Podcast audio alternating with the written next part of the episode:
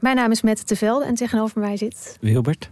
En ik heb vrij veel last gehad van neerslachtigheid, eigenlijk nog steeds wel in het leven. En depressies. En volgens mij gaan we dat proberen op te lossen. We gaan jou redden. En de rest van de mensen. En de toch? rest van de mensen. Ja. Wie redt Wilbert? Dat is de vraag. Wie helpt hem bij de kwesties en problemen van vandaag? Luister naar Wie redt Wilbert en de rest van de mensheid. Een podcast van de VPRO voor NPO Luister. De nieuwe Nederlandse musical Onze Jordaan van Diederik Ebbingen is dit najaar in de theaters te zien. Koop nu uw kaarten op onzejordaan.nl. Leuk toch? Welkom. Vanaf de redactie van De Groene Amsterdammer is dit uw wekelijkse podcast. Ik ben Stefan Sanders en ik presenteer vandaag. Mijn gast vandaag is iemand die u kent, in ieder geval in haar papieren versie. Marja Pruis, sinds jaar en dag redacteur en columnist van De Groene en schrijfster van diverse boeken. Welkom Marja. Dankjewel. De directe aanleiding om nu te praten is het essay dat je schreef over het publieke zelf van Sigrid Kaag. Een portie vrouwelijke menselijkheid is dan de titel. Komen we zo over te spreken.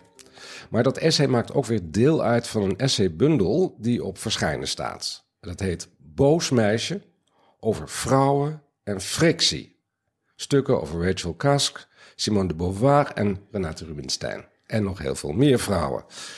Maar ja, ja, boos meisje. Het is ook het openingsverhaal van die bundel geworden. Je Mhm. ja. beschrijft daar een jonge vrouw, ik noem haar maar even jonge vrouw, die lekker bozig kan zijn. Ja, Ja, en dan zeg je, dat vind ik wel heel mooi, je, je, je bewondert eh, die jonge vrouw, maar, je, maar ook een beetje van een afstand. Dat je zegt, ik ben het niet, een boos meisje, maar mijn haren zijn te zacht en ze krullen van nature.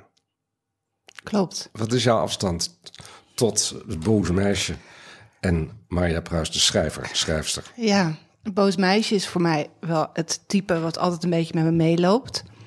Eh, dat ik wel ergens diep van binnen vermoed, maar wat bij mij nooit gestalte heeft gekregen om een of andere reden. Verdriet het haar- je? Verdriet het je dat het... Ehm, nou, ik klink nu meteen wel heel somber. Maar, eh, nee, ik, nee, ook weer niet. Ik bedoel, ik, ik vind het prima zoals ik ben. Ehm, maar ik, ik ben wel altijd gek geweest op meisjes en later vrouwen die een grote mond hebben. Een grotere mond dan ik. En eh, ik, ik heb wel de neiging om daar tegenop te kijken. En ik heb me ook wel vaak afgevraagd waarom ik dat dan niet ben. Eh, maar het lukt me gewoon niet eigenlijk. Dat je zou zeggen, jouw staat van dienst inmiddels is zodanig dat je een hele grote mel mag opzetten. Maar je karakter sport daar niet mee. Nee, eigenlijk helemaal niet. Nee. Nee. Daarom is het schrijven denk ik voor mij ook wel de perfecte oplossing. En er zit natuurlijk ook nog een link met het feminisme, waar jij je altijd veel eh, ja, mee geassocieerd hebt. En Ja. dan was het natuurlijk eigenlijk wel goed dat je een beetje flink van je afbeet. En, en Ja, maar dat is ook altijd iets geks geweest met het feminisme. Ik moet eigenlijk ook nog steeds een beetje om lachen. Dat ik, eh, ja, eh, of ik het nou wil of niet, ik ben een soort spokesperson geworden voor het feminisme. En ik heb het er heel vaak over met eh, Xandra, Xandra Schutte. En die zegt dan ook tegen mij, ja, maar je hebt het geleefd. En dan denk ik, ja, ik heb het inderdaad geleefd. En toch, zonder dat ik nu heel verraderlijk of eh, halfhartig wil overkomen, heb ik ook altijd het gevoel gehad dat ik er een beetje naast stond.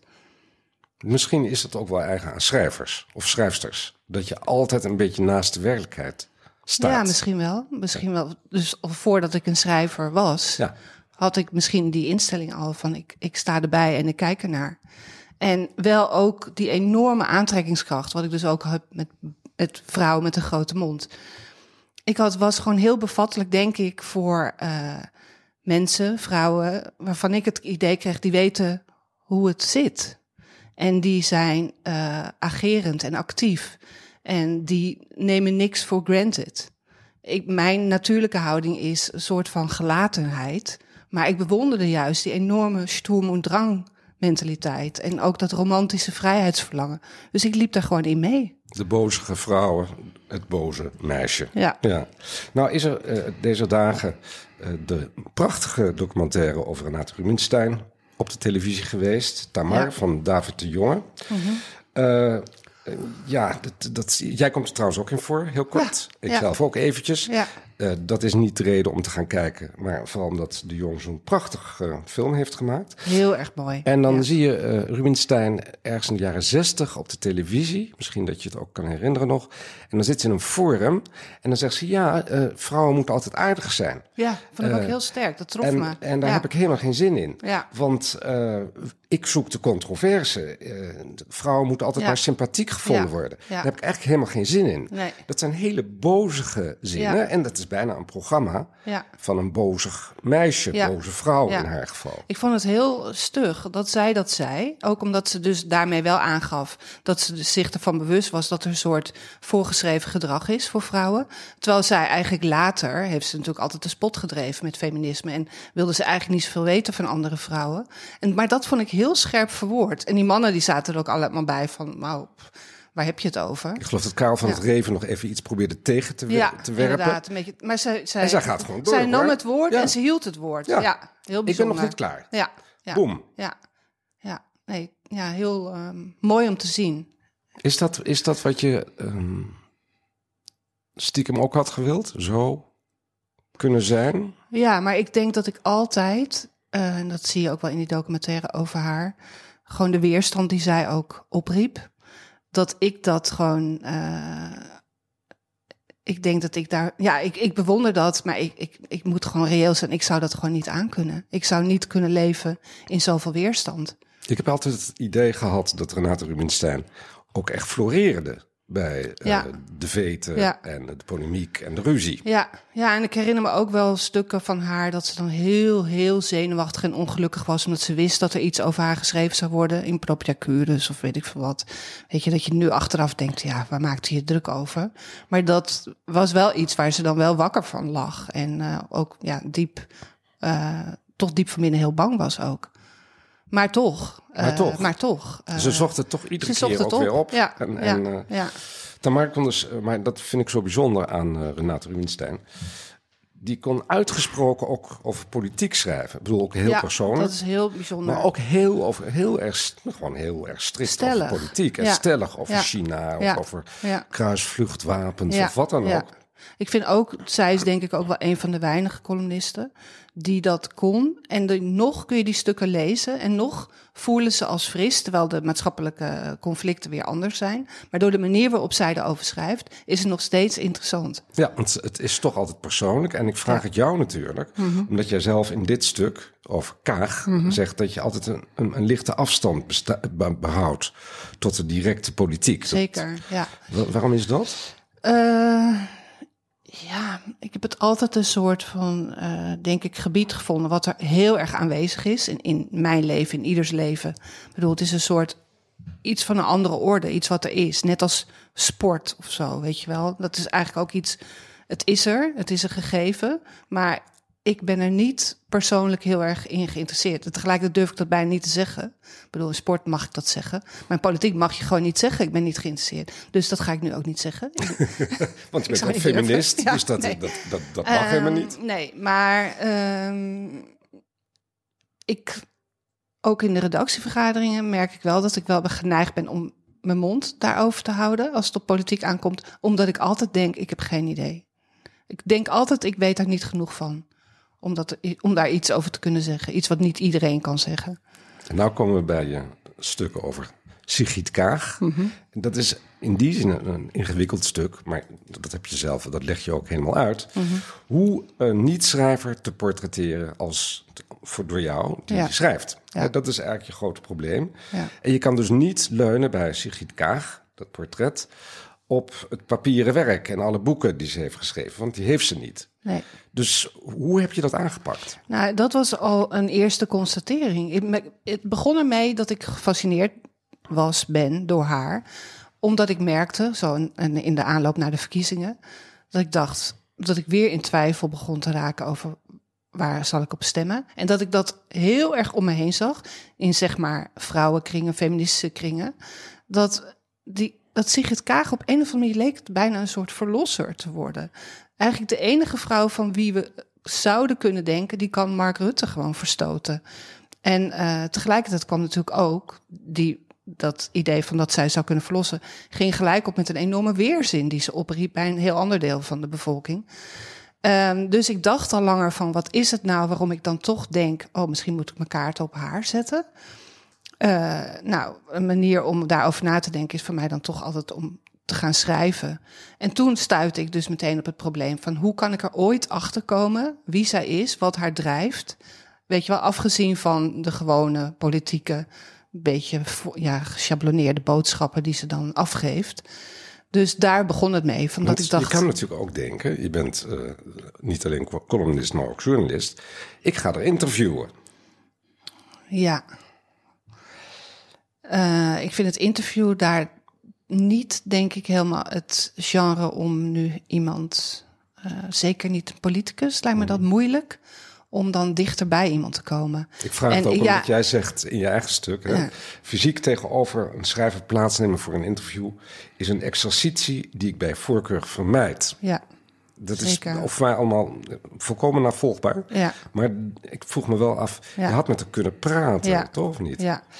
Uh, ja, maar die opmerking over die, weet je wel, ook met de schrijver, dat ik dat vermijd. Dat, dat heeft ten eerste mee te maken dat ik denk van iemand heeft een boek geschreven. Wat kan ik nog meer willen weten, behalve wat er in het boek staat? Mhm. En het is ook een soort van verlegenheid dat ik denk, wat ik wil weten, durf ik toch niet te vragen. ja. Dus, uh, en dat zou bij Kaag zou dat nog weer anders zijn, omdat ik denk dat zij een vrij geharnaste persona heeft. Anders weet je het misschien niet in de politiek. Dus ja, waar leidt zo'n interview toe? En ik zou bang zijn om, zo gauw ik tegenover haar zou zitten, dat ik dan andere gedachten over haar krijg. En niet goed meer over haar zou kunnen schrijven, omdat ik dan voor me zie hoe ze, weet ik veel, met haar handen houdt of uh, ja, de gezicht gewoon van te dichtbij zie. Het is altijd zo, hè? als je mensen live ziet, is het heel moeilijk om ze niet een beetje aardig te gaan vinden. Helemaal, ja. En ik neem aan dat als ik bij haar zou zitten... dat er een woordvoerder bij zou zitten. Dat het een vrij formele situatie zou mhm. zijn. Maar het is wel mijn ervaring, zo ga je bij een schrijver thuis bent... en die zet koffie voor je of die, die uh, maakt een bakje soep. Weet je wel, dat je denkt van ja, wat zal ik nog schrijven over je? Ja, wat zal ik nog eens even flink uithalen? Nee, dat, dat, zit er gewoon helemaal niet meer in. Nee. Um, wat ik zelf wat ik interessant vond aan je stuk, sowieso dat je dat uh, schrijft, durft te schrijven en dat je ook die omweg maakt. En eigenlijk gaat het over jouw fascinatie voor Kaag. Ja. Hè, als leider, als vrouwelijke leider. Ja. ja. Uh, um, en dan zeg je dus, maar ze is geen schrijver, dus dat is een probleem voor, voor mij. Ja. Ik wil haar over haar schrijven. Ja. Ze is een politiek, een politica, politicus. Ja. Um, toen dacht ik meteen aan Hannah Arendt, want mm -hmm. ik ben mhm. natuurlijk ook niet van de straat. En ik dacht meteen van, ja, maar uh, Arendt heeft gezegd... je hebt drie handelingen, arbeid, werk en handelen. Handelen, politiek handelen, dat is het hoogste. Want dat is het hoogste, ja. Ja, ja dat gaat over uh, amor mundi, de liefde voor de wereld. Dat is echt... Dus de politica, mm dat is eigenlijk, die is eigenlijk veel meer dan de schrijver. Is veel meer dan degene die gewoon werkt of arbeidt. Mm -hmm. Maar die handelt en verandert de wereld. Ja ja. Nee, dat, ik vind het wel, ik ken die driedeling niet, maar ik, ik, ik zie dat meteen. En ik vind het ook, uh, uh, dat is ook denk ik wat mij nederig stemt ten aanzien van politici in het algemeen. Afgezien van dat ik ze, weet je wel, nu misschien te veel voor me zie als, uh, als faalbare mensen, feilbare mensen. Uh, maar dat ik wel denk, ja, maar die, die moeten wel iets gaan doen met maatschappelijke consequenties. Die moeten een idee hebben waar, waar het naartoe gaat. En dat denk ik bij Kaag ook. Kijk, mijn probleem was meer van wat kan ik werkelijk zeggen over haar. Zonder nu helemaal diep in te gaan op zoiets als een partijprogramma.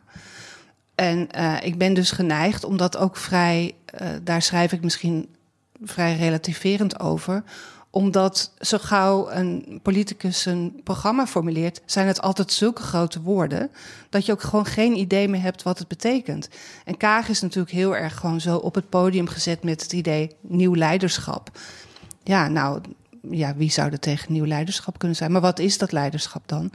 Ik was eerst blij dat zij best wel veel lezingen heeft gegeven. En zij heeft ook een soort van ja, een, uh, een, katholieke achtergrond. Ze heeft ook lekenpreken gehouden. Weet je wel, dus ik kan wel een indruk krijgen van haar denkwereld en van haar culturele achtergrond. En ik, ik, daarom, dat zijn ook dingen die ik dan wel durf te denken over haar. Dat het een intelligent denkend iemand is. En dat ze uh, goede boeken leest, bijvoorbeeld, om maar wat te zeggen. Maar af, ja, wat jij nu zegt over politie politicus is een soort metafiguur, een handelende figuur.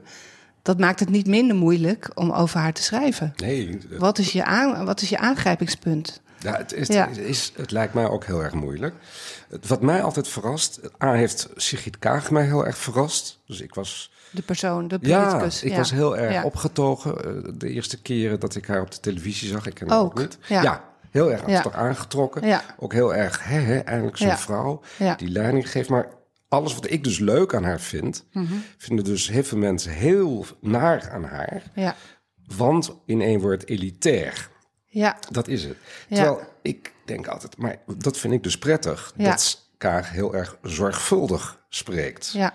Dat vind ik dus niet bekakt. Nee, nee, Nee. dat is gewoon precisie ook. Ja, En als je trouwens iemand bekakt wil horen spreken, dan moet je naar Renate Rubenstein luisteren. nou, ja. Dat is ongelooflijk. Ja, dat is bijna hoe niemand meer spreekt. Nee, zelfs de koningin heeft nooit zo bekakt gesproken. Ja, ja. Dat doet ze werkelijk Maar ook heerlijk, want Heel ze doet het sans gêne. Ja, ja. en heel goed. Ja. En daarmee heeft ze ook een beetje de wind eronder. Dat ja. is wel nee, die heeft zo haar eigen dictie Ja. te pakken. Ja, Ja. Dat vind ik ook heel bewonderenswaardig.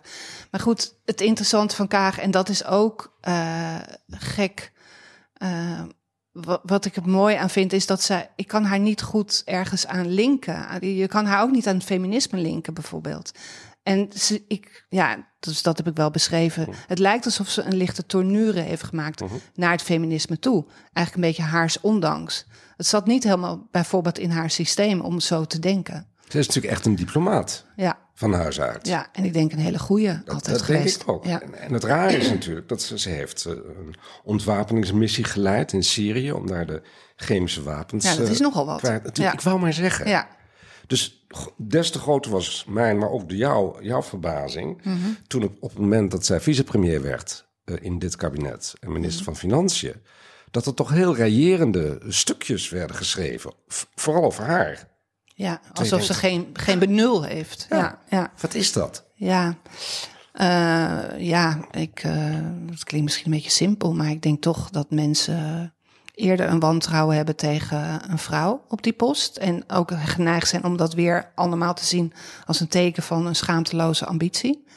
Eh, ik denk dat Kaag ook iemand is die niet snel zal bluffpokeren. Dus misschien dat zij ook eerder zal zeggen van dit weet ik wel en dat weet ik niet. Wat ik allemaal heel fijne eigenschappen vind. Maar ja, het is, eh, dat wantrouwen is gigantisch waar zij mee wordt bejegend. En misschien moeten we het nog wat preciseren. Dat wantrouwen komt niet zozeer door, om het maar even naar te zeggen, door onze kringen, de groene lezers of de, hè, de, de weldenkende mensen. Vreselijke term, maar die bestaan nou een keer. Maar juist de mensen die er net wat buiten staan. Dat zijn de mensen die in ieder geval niet, eh, die haar wel degelijk bekakt vinden praten, die haar afstandelijk vinden en autain. Ja. Dus ja, die mensen, ik, ik weet niet Ik goed weet wie het dat ook zijn. niet. Maar ik ook niet. Maar ik merk, Nee. ik, het verbaast mij erover dat die kaaghaat zo groot is. En Ja. zo ongelooflijk algemeen verspreid. Ja, ja ik, het, het is wel een soort haat wat wel. ehm,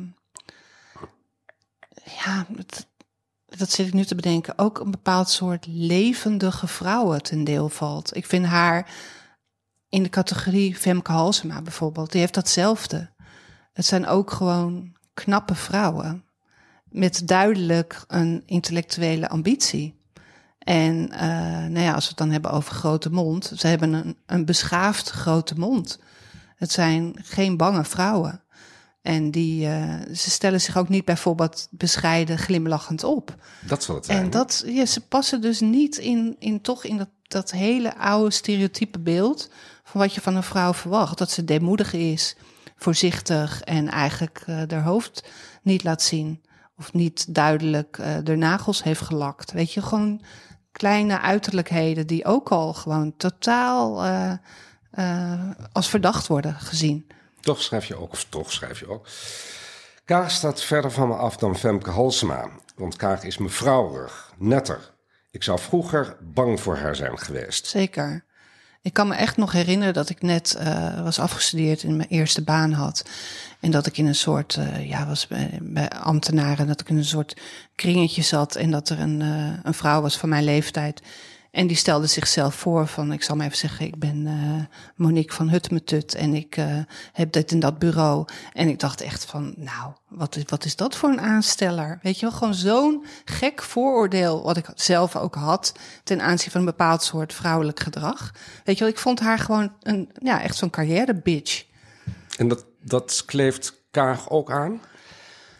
Uh, zij heeft wel, en dat had ik ook gezien toen zij zo'n uh, vroegere opname van Buitenhof. Uh, dan zie je dat ze gewoon, ze is midden dertig dan. Dat het iemand is die zichzelf volstrekt serieus neemt.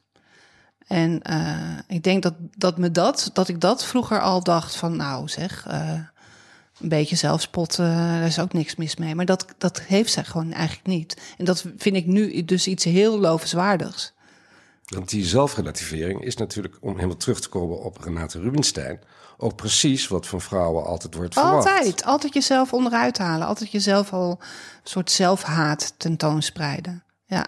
En ja, als, als jij jezelf al niet serieus neemt, wie moet het vervolgens dan nog wel gaan doen? Hè? Dat, Zeker, dat, dat, maar dat is wel een van de moeilijkste dingen, vind ik. Om jezelf serieus te nemen zonder dat je te serieus daarover bent. Ja, dat, dat is ook zo. Ja. Dat is een heel ja. moeilijke levensles. Ja. Uh, nou, nieuw leiderschap beloofde Sigrid Kaag. Mm -hmm. Ik zag er veel in. Jij ook, hè? Want Zeker. Je, je ja. schrijft ook zoiets van. Uh, ik, ik geloof dat ik maar op te gaan stemmen, terwijl ja. dat helemaal niet jouw partij terwijl is. D66 echt niet mijn partij is, nee. En je hoorde dat ook meer in ja. jouw omgeving? Ja, ik denk echt dat het ook uh, een beetje ten koste is gegaan van Liliane Ploemen. Ja. Ja. En, en, daar heb ik dus ook wel over nagedacht. Daar heb ik ook wel veel hierover gehad. Mm -hmm. Van waarom dan wel Kaag en niet Ploemen? En waarom is dat? Um, ja, en dat is dus ook het gekke. Dat juist die ambivalentie van haar ten aanzien van het feminisme maakte haar voor mij op een bepaalde manier verrassender, krachtiger en misschien zelfs waarachtiger. Ik dacht van jij, jij hebt niet bijvoorbeeld al het idee van ik moet binnen een bepaalde ideologie handelen. Je bent eigenlijk een soort van vrij mens. Ja, misschien klinkt het om heel naïef. Nee, het klinkt helemaal niet raar. Nee. nee, ook omdat Kaag natuurlijk ook gewoon liet zien in de loop der tijd dat ze kinderen heeft, mm -hmm. uh, wat voor man ze heeft, dat ja. ze in Jeruzalem heeft gewoond of nog ja. steeds woont. Ja. Uh, nou hoe ze dat. Ja, ik vind het heel knap hoe zij zich voordat ze dus echt lang in de politiek actief was, dat ze zich zo langzaam zich liet zien en tegelijkertijd altijd die reserve hield. Heel knap. Ja, gereserveerd. Ik ja, gereserveerd. Ik hou daarvan. Dat, ja. ja. Eigenlijk heb ik het idee dat juist die reserve, die distantie bij vrouwen, helemaal niet zo wordt gewaardeerd. Nee. Nee, eigenlijk, en dat zie je ook wel in. Uh, ook die worsteling meen ik ook bij haar te zien. Weet je, dan zit ze opeens wel bij dat programma van Bo van Ervens. Heet Erven Doorns. Erven Doorns. Ja, dat ik. Um, dan uh, wil ze zich ook bij wijze van spreken menselijker, kleiner voordoen dan ze is. Weet je, dat probeert ze en dat, dat lukt haar niet goed. Uh, ja, er zijn mensen die dat toch het liefst. Die hebben moeite, denk ik, met grote mensen. Die willen het liefst grote mensen toch ook een beetje klein zien. En toen was er die affaire rond. Is een onduidelijke affaire, vind ik ja, nog steeds. Ja, heel Frans van Drimmelen. Allemaal heel smoezelig. Het is allemaal heel smoezelig. In ieder geval, het was een grote partijman, is een grote D66-partijman geweest. Mm -hmm. Aanklacht gaat eigenlijk over st stalking, geloof ik. Ik weet eigenlijk niet eens of het over seksuele intimidatie gaat. Er is veel onduidelijk, maar er is ook heel veel uh, rumoer over die kwestie. En het probleem, groot probleem is dat D66 in casu Sigrid Kaag zelf ja. hiervan geweten zou hebben en het en zou hebben afgedekt. Ja. Ja, dus dat is heel lastig. Buiten proportioneel ja. veel over geschreven. Ja, ja, en ik vind het ook lastig om daar iets over te zeggen, want ik, ik weet ook niet precies wat er is gebeurd. Maar wat ik wel zie, is dat iedereen naar haar kijkt.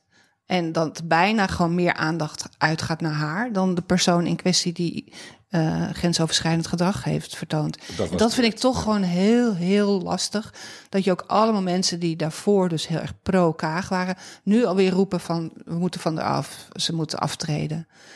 En dan denk ik dus echt, uh, met mijn apolitieke houding, van ja, zo schieten we nooit tot op. Nee, en misschien ook gewoon veel te snel en, en, en onterecht. Ja. Bedoel, het is nogal een project wat ja. ze opzet. En dat weten we ja. ook. Via het heeft tijd nodig. Ja, ja. ja. die schoollezing gewoon, die, die Kaag heeft gehouden. Dat is, vond ik een hartstikke goede lezing. Ja. En wat ze eigenlijk daar beschrijft, vind ik... dat ze de moraal weer in de politiek wil brengen. Nou, dat is nogal een... Ja, dat is precies iets wat mij heel erg aanspreekt. Ja. En, En- daar heb je wel mensen voor nodig met gezag, ook moreel gezag. Ja. Is ze dat nu kwijt? Nou, in, mijn ogen niet. Echt absoluut niet. Nee, zeker niet. Nee, ik ben ook niet anders over haar gaan denken dan eh, voor de verkiezingen. Moreel leiderschap hebben we het over. Hm. Goed, daarvan zeggen mensen nu juist dat morele leiderschap, dat gezag, heeft ze verloren door deze affaire. Ja, maar dat vind ik wel weer flauw eigenlijk. Ik bedoel, dat is echt typisch zoiets van iemand legt ergens een lat en dan wordt er ook wel heel snel gezegd van ze haalt het zelf niet. Ik bedoel, ik zie dat niet helemaal. Voor mij heeft ze moreel niet ingeboet of zo. Waarom? Ehm, ja, ik denk wel, ze is, eh, er zijn heel veel onhandigheden gebeurd. Had ook op een gegeven moment gewoon iemand naast haar staan. Waarvan ik dacht van, hebben jullie van tevoren niet afgesproken wat er gezegd wordt? Weet je, dus het was allemaal een, nogal een blamage. En dat zie ik ook wel. Maar ja, het maakt het uiteindelijk moreel leiderschap, dat vertrouw ik haar nog steeds toe. Nou heb je natuurlijk ook dat boek, hè, dat, dat verschijnt. Ja, wanneer, verschijnt dat boek? Boos meisje, dat verschijnt. Dat verschijnt volgende week dinsdag. Ja. ja. En dat stuk over Kaag staat er ook in? Of ja. ja? iets ge- uitgebreider. iets ja. uitgebreider, maar Ja. Mhm. er staan meer mensen in. Ik noemde ze al. Weet, Thatcher staat er volgens mij niet in, hè? Nee, nee. ik heb wel ook een keer over Thatcher geschreven, maar ja, Thatcher is wel echt een, eh, wel weer een heel ander type. Wat ook in dit boek staat, is een stuk over Nelly Kroes. Ja, die- die en dat is wel meer een Thatcher-achtige figuur. En daar heb ik ook een, weer op een hele andere manier over geschreven. Dat is meer een biografisch stuk. Maar dat eh, eh, is veel meer een soort van eh, fenomeen. Het is ook iemand natuurlijk met een afgesloten. Nee, nee, helemaal niet. Ze is nog steeds werkzaam. Maar op een of andere manier voelt toch haar, kon ik haar politieke loopbaan meer doorzien. En dat is wel echt iemand die one of the boys altijd is geweest. Dat is volgens Ja. mij ook het verschil met Sigrid Kaag. Als je Ja. nou haar afzet tegen, of een afzet vergelijkt met Nelly. Ik ben altijd nog steeds geneigd. Ja, ik, ik denk Smit-Kroes. dat Smit Kroes zit ook helemaal in mijn hoofd Ja, gehamerd. maar goed. Nelly Kroes, Ja. zeggen we nu keurig. Ja. Eh, Nelly, en eh, als je die vergelijkt met Kaag, is, is Kroes veel, ja, veel minder getroubleerd. Lijkt Veel wel. minder. En veel meer van aanpakken. Zij is ook echt typisch van die one-liners van hup, handen uit de mouwen. Weet je Eh, wel, ik zo zie heel hier trouwens dat twee vrouwen die hier naast me zitten... helemaal niet weten wie Nelly Smit-Kroes of Kroes is. Oh. Misschien moeten we dat even uitleggen nog. Ja, nou, dat is een, eh, een eh, politica, een VVD-politica... die, ja, ik weet niet meer precies in welk jaar... maar ze heeft heel lang meegedraaid. Echt als een van de weinige vrouwen in het kabinet.